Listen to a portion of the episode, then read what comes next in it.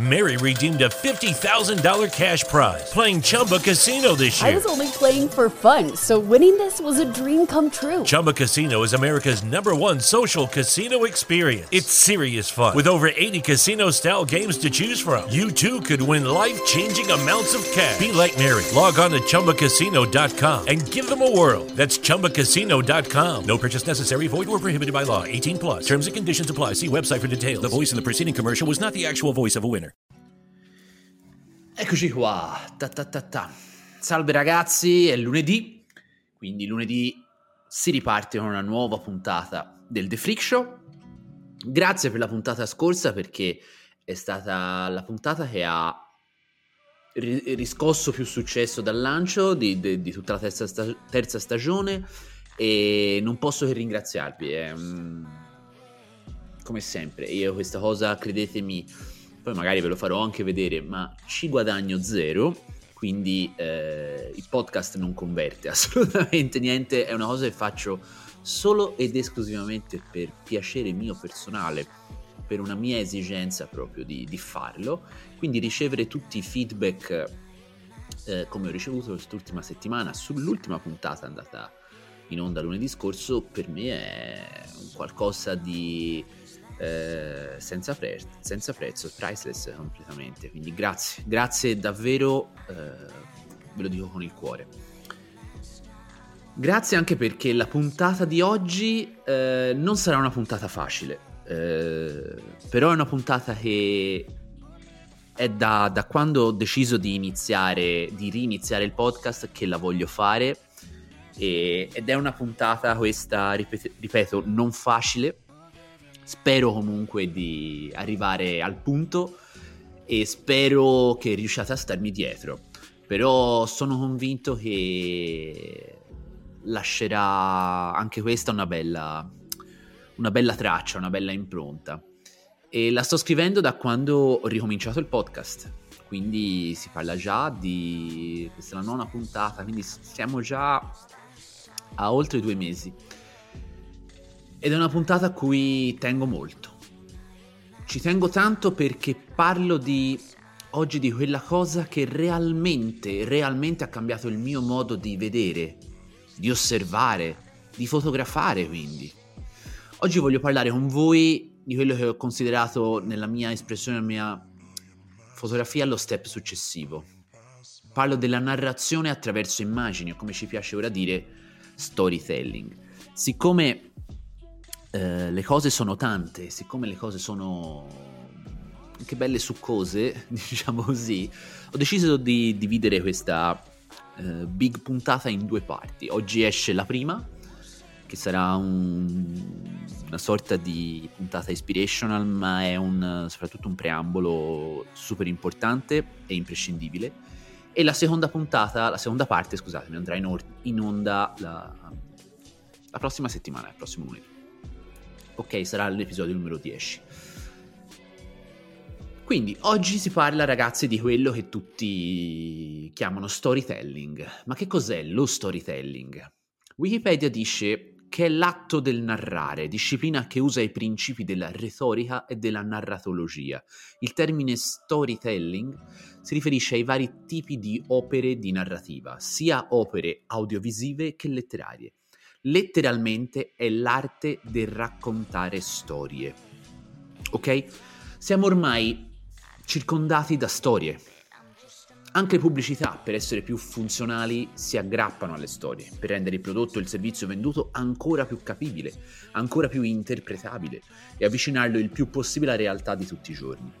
Basta pensare, che ne so, ad un semplice sciroppo per la tosse, per esempio. La storia della ragazza universitaria che mentre è piegata sui libri si accorge di avere una tosse da marinaio dei pescherecci delle isole Faroe e non sa, quindi se per colpa di questa tosse se- non sa se riuscirà a raggiungere le amiche per eh, l'aperitivo serale. Allora la soluzione a tutti i suoi problemi è lo sciroppo miracoloso. Ne beve un sorso tipo pozione di mana e guarisce da, da tutto e può finalmente saziare la sua sete sociale e andare con le amiche a fare l'aperitivo. Questo è un escamotage semplicissimo, comunicativo, molto più diretto, molto più caldo e coinvolgente di un freddo spot che dice questo è il miglior sciroppo per la tosse in circolazione, punto. Magari con uno sfondo neutro, la, bo- la boccettina di sciroppo lì, magari un, una ripresa a cacchio, però insomma è una cosa molto più fredda, anche perché eh, c'è bisogno di un approccio più coinvolgente, si parla di sciroppi, di medicine, non di vacanze alle Maldive o di tagliatelle all'uovo fatte in casa, quindi un minimo di calore umano non guasta. Con una storia chi osserva si immedesima nella ragazza, si immedesima nel problema e capisce di più la soluzione, in questo caso il prodotto della pubblicità, il prodotto inteso proprio come soluzione a questo problema. Questo detto proprio in modalità barra storytelling, ovvero un metodo molto efficace di comunicare. Nello specifico questo è storytelling aziendale, va bene? È una forma moderna legata al marketing, perché è una forma di raccontare storia per convertire questo racconto in una vendita, va bene? Quindi è il storytelling eh, approcciato, diciamo, ehm, prestato al marketing. Molto efficace, ma anche molto antico lo storytelling, perché addirittura cioè, la primissima forma di comunicazione non è stata la scrittura, ma è stata appunto eh, il tramandarsi le cose oralmente, quindi addirittura si raccontavano storie, quindi prima che fosse inventata la scrittura. L'uomo ha sempre bisogno di raccontare e ha sempre bis- avuto bisogno di raccontare e di ascoltare storie. Se ci pensate, quando siamo, per esempio, a cena con amici, a cena con parenti, quando siamo al bar, quando scrolliamo Facebook pigramente, pigramente sentiamo, leggiamo, vediamo storie.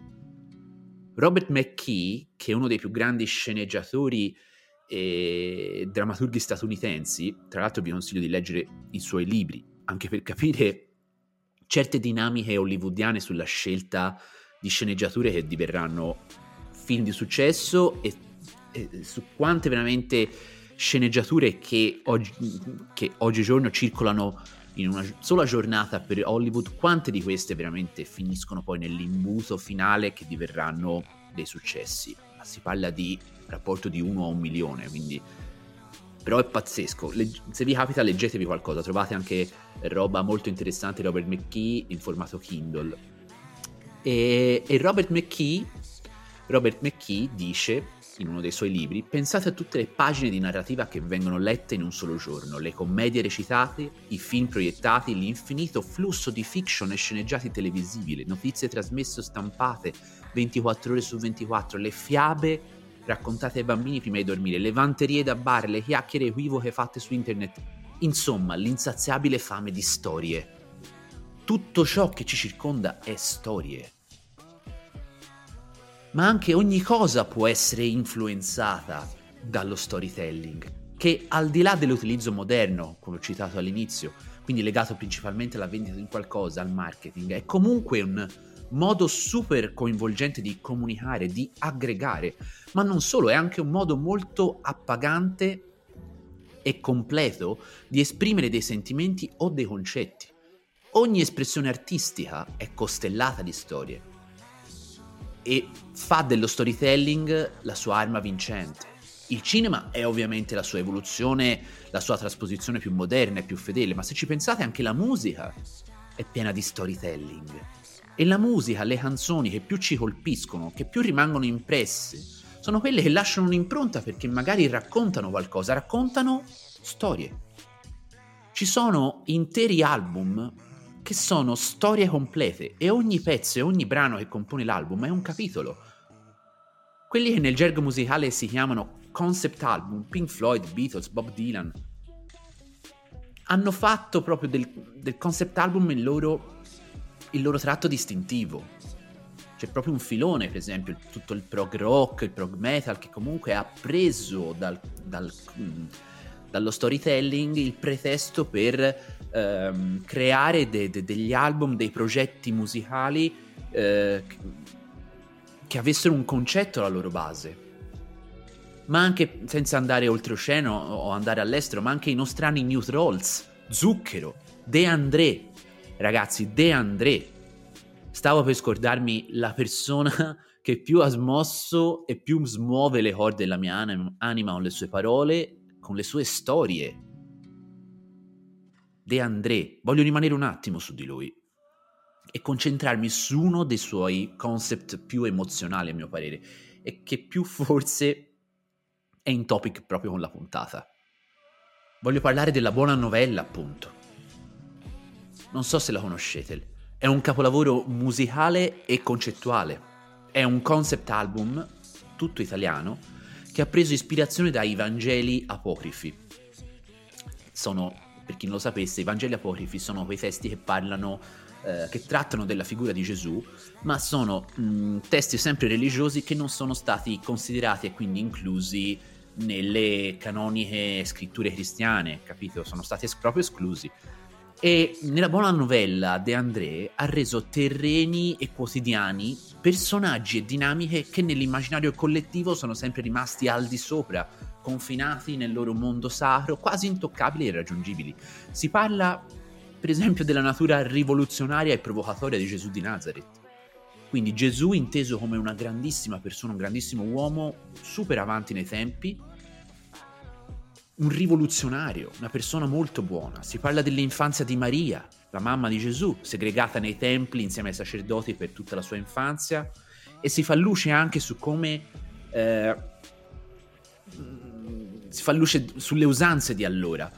Le donne che venivano date in moglie a uomini molto più anziani, non appena diventavano adulte, tra virgolette e lui usa come sempre sue, questi suoi versi poetici, questi, questi, para, usa proprio questo suo essere eh, poetico per raccontare comunque un qualcosa di, di molto crudo. Molto crudo, cioè mh, c'è un verso nella sua canzone che si chiama L'infanzia di Maria, ma per i sacerdoti fu colpa il tuo maggio, la tua verginità che si tingeva di rosso. Questo è un, è un verso che racchiude elegantemente in maniera anche molto poetica tutto ciò che ho detto prima. Il matrimonio in questo caso avviene con un uomo buono, ma in là con gli anni il falegname Giuseppe la diedero in sposa a dita troppo secche per chiudersi su una rosa. La rosa in questo caso è Maria. E Giuseppe la sposa per dovere e la deve poi lasciare da sola per quattro anni per motivi di lavoro. Si parla anche dell'annunciazione, in maniera totalmente più terrena e diversa. E qui mi voglio un attimo soffermare con voi e fare almeno tentare un esperimento, almeno su un podcast, non lo so come verrà. Ci provo, ragazzi, ci provo. Eh, è una sorta, una sorta, di brainstorming eh, di immaginazione insieme a voi. E vi leggo i versi della canzone e mi soffermo su un po' di cose. Cercate di seguirmi. Non è lunga, tranquilli, è una cosa veramente breve. Però secondo me è veramente... Eh, fa fuoco proprio su que- sulle cose che voglio fare, eh, voglio spiegarvi. Allora, la canzone è Il sogno di Maria, sempre tratto dall'album mm, La buona novella di De André. Nel grembo umido, scuro del tempio, l'ombra era fredda, gonfia d'incenso. Ecco, sentite come De André, questo è l'inizio della canzone, sentite come De André ci introduce nell'atmosfera come ci fa entrare nel Tempio. Gli bastano tre semplicissime parole per farci capire il mood. Il grembo umido scuro del Tempio, l'ombra era fredda gonfia d'incenso. Il resto lo completa il nostro cervello, la nostra immaginazione. Magari ad ogni passo che facciamo c'è l'eco degli ambienti grandi, delle sale sacre, non so, un'aria mistica, tutto antico intorno. Noi stiamo entrando in questo tempio scuro, era freddo, c'è incenso nell'aria. L'angelo scese come ogni sera ad insegnarmi una nuova preghiera. Qui capiamo che vediamo tutto, il tutto attraverso gli occhi e le emozioni di Maria e ci dice che da questi due versi era consuetudine nelle sue infinite giornate al Tempio di ricevere visita da un angelo poi d'improvviso mi sciolse le mani e le mie braccia divennero ali. Quando mi chiese conosci l'estate, io per un giorno, per un momento, corsi a vedere il colore del vento. Ecco, qualcosa di eccezionale accade. Questo è un classico plot twist. L'angelo di sempre, invece di insegnarmi la preghiera come faceva tutti i giorni, mi prende le braccia e le trasforma in ali e con una metafora stupenda sull'estate e il vento, le infonde una sensazione di libertà mai provata prima, perché lei comunque ha passato tutta la sua infanzia a pregare nel tempio, insieme ai sacerdoti, e le fa vedere la vita. Immagini totalmente in antitesi con il mood iniziale del tempio freddo e oscuro, vi ricordate? Ecco, quindi queste sono tutte forme molto eh, semplici da parte dell'autore per, per, raccontare una storia. Vedete come si sofferma sui dettagli, sulle, sulle metafore. Volammo davvero sopra le case, oltre i cancelli, gli orti, le strade. Poi scivolammo tra valli fiorite dove all'ulivo si abbraccia la vite. Li vedete questi dettagli? Stanno solo volando, sono liberi. Lei e l'angelo, ma, ma con quattro versi, con quattro dettagli, tu sei lì insieme a loro. Stai veramente volando anche te al loro fianco. Hai proprio bisogno di questi dettagli, di queste immagini per aiutare la tua immagina- immaginazione, per aiutare le tue sensazioni. Mary redeemed a $50,000 cash prize playing Chumba Casino this year. I was only playing for fun, so winning this was a dream come true. Chumba Casino is America's number one social casino experience. It's serious fun. With over 80 casino style games to choose from, you too could win life changing amounts of cash. Be like Mary. Log on to chumbacasino.com and give them a whirl. That's chumbacasino.com. No purchase necessary, void, or prohibited by law. 18 plus. Terms and conditions apply. See website for details. The voice in the preceding commercial was not the actual voice of a winner. De André con la musica sta raccontando una storia, sta raccontando di come Maria riceverà la sua annunciazione. E al tempio sta pregando in questo ambiente freddo, scuro, umido. All'improvviso arriva questo angelo. Lei se lo, lo riceve tutti i giorni, per lei è una cosa normale, ma l'angelo quel giorno lì, quel preciso giorno lì, decide che la vita di Maria sarebbe cambiata. Allora invece di pregare come sempre hanno fatto, trasforma le sue braccia in ali e la fa volare via e gli fa vedere la vita. Le ombre lunghe dei sacerdoti costrinsero il sogno in un cerchio di voci. Torniamo nel tempio. Dopo aver volato, ok, atmosfera proprio da tempio ombre lunghe date magari dai cieli altissimi, però vedete come si... anche... anche mh, mm, mm, non mi ricordo, anni fa lessi anche qualcosa al riguardo, proprio anche le, le vocali scelte, come, come, incupiscono proprio le ombre lunghe dei sacerdoti, cioè proprio un qualcosa eh, che comunque chiude, no? È, è, proprio un qualcosa che va a scontrarsi con il, il mood subito prima le ombre lunghe dei sacerdoti costruissero il sogno in un cerchio di voci. I sacerdoti quasi interrompono il sogno di Maria, questo suo volare, questo suo essere libera, quasi la fanno tornare alla realtà. Con le ali di prima pensai di scappare, ma il braccio era nudo e non seppe volare. Poi vidi l'angelo mutarsi in cometa e i volti severi divennero pietra, le loro braccia profili di rami, nei gesti immobili di un'altra vita, foglie le mani, spine le dita al di là della, de, della poesia, io ogni volta eh, per scrivere questo, questa, questa, puntata, mh, mm, credetemi, mi sono emozionato perché sono andato veramente a, a, a fondo a, a studiarmi queste, queste, metriche, queste parole, ed è pazzesco veramente. Uomini come questi ne nascono purtroppo pochi.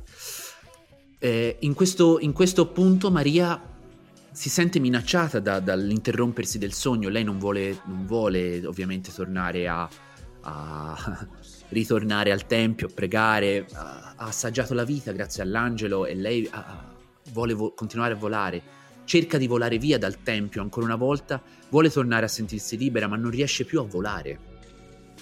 Con le ali di, di prima pensa di scappare ma il braccio era nudo e non seppe volare e proprio mentre stava per svegliarsi del tutto e tornare al tempio, l'angelo interviene e trasforma le difficoltà e gli ostacoli di Maria, in questo caso i sacerdoti, in statue ed alberi, va bene? Voci di strada, rumori di gente mi rubarono al sogno per ridarmi al presente. Maria si sveglia, ma fate caso al dettaglio anche qui. Al dettaglio, sbiadì l'immagine, stinse il colore, ma l'eco lontana di brevi parole. Ripeteva ad un angelo la strana preghiera, dove forse era sogno, ma sonno non era. Lo chiameranno figlio di Dio, parole confuse nella mia mente, svanite in un sogno, ma impresse nel ventre. Questo è l'apice della storia, il culmine della prima parte. Maria si sveglia infine da questo volo con l'angelo. Si sveglia per via dei rumori di strada, le voci che ci sono, de, de, de, comunque della vita che scorre intorno a lei. E più che si svegliava, e più che il sogno sbiadiva dalla sua mente ma rimaneva invece ben impressa l'esperienza e soprattutto una preghiera. Lei sentiva questa preghiera in testa e alludeva al figlio di Dio, che appunto è l'annunciazione stessa, ma è un qualcosa di non ben definito, un qualcosa di confuso. Parole che sono confuse ma che trovano poi conferma nel suo grembo, perché Maria scopre in quel preciso momento di essere incinta. Parole confuse nella mia mente, svanite in un sogno ma impresse nel ventre. Inizia la seconda parte della canzone che dura pochissimo, ma che è di una poetica e di una delicatezza disarmante. Maria quindi si sveglia e scopre di essere incinta e si scioglie in un pianto. La prima reazione eh, naturale è, è un pianto. E qui insieme a lei si aggiunge Giuseppe, suo sposo.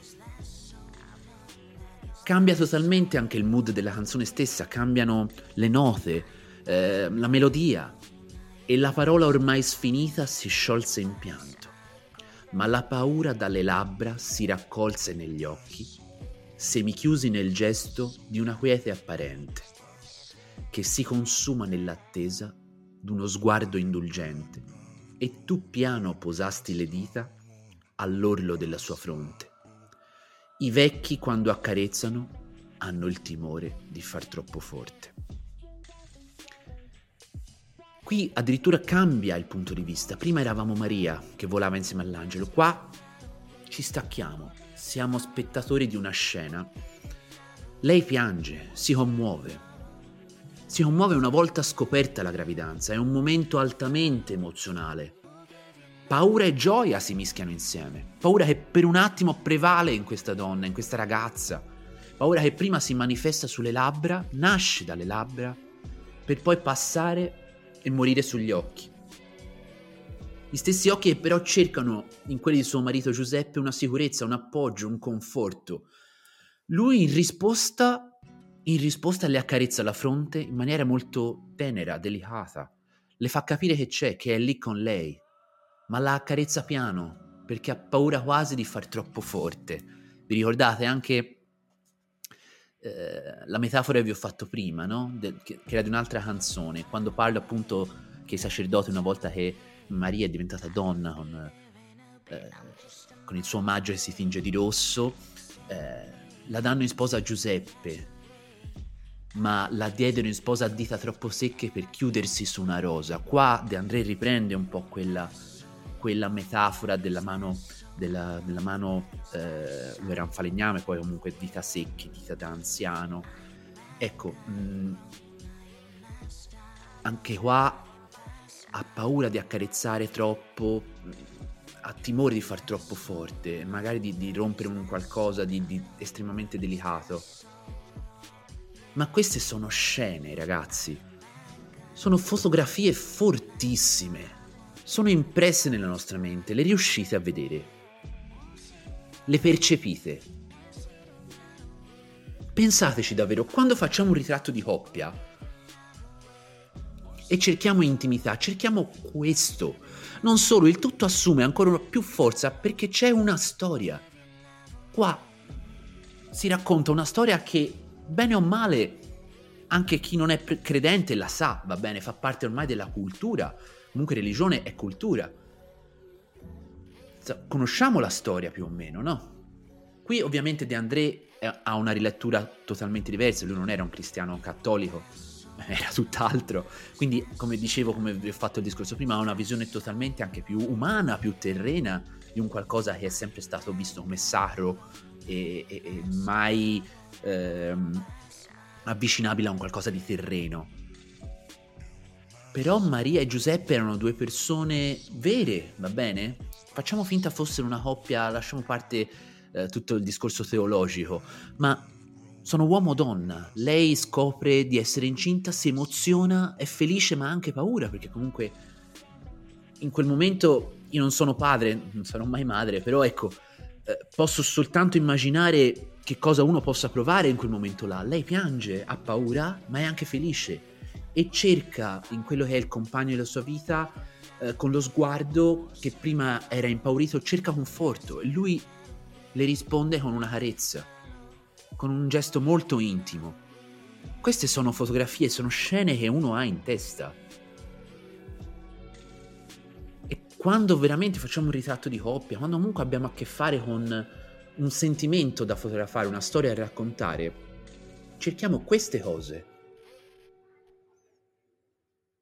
E De Andrea ha raccontato una storia, la storia della gravidanza di Maria.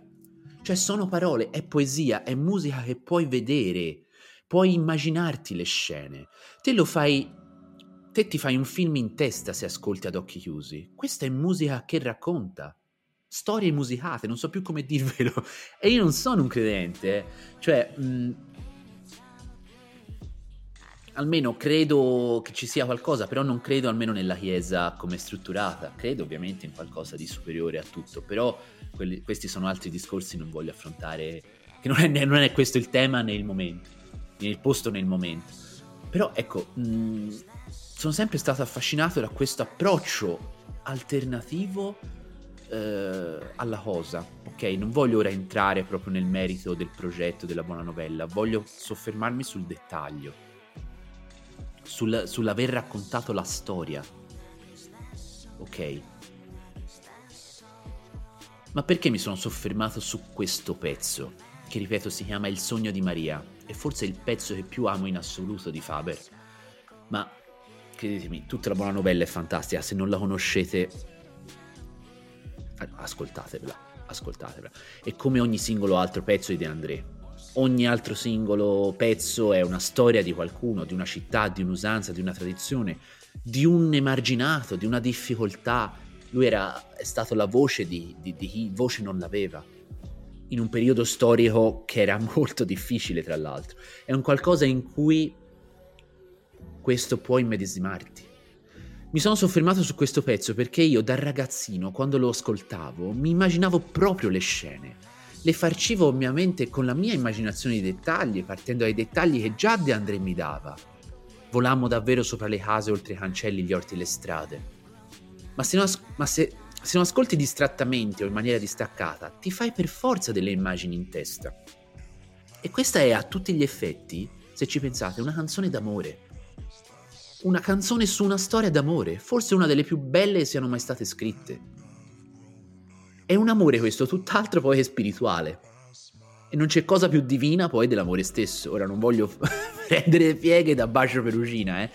Lungi da me, assolutamente. Ma Qui viene il succo della puntata, della prima parte, che poi si collegherà a quella dopo. Raccontare una grande storia è molto più di seguire una linea temporale, è molto più di una cronologia noiosa e lineare.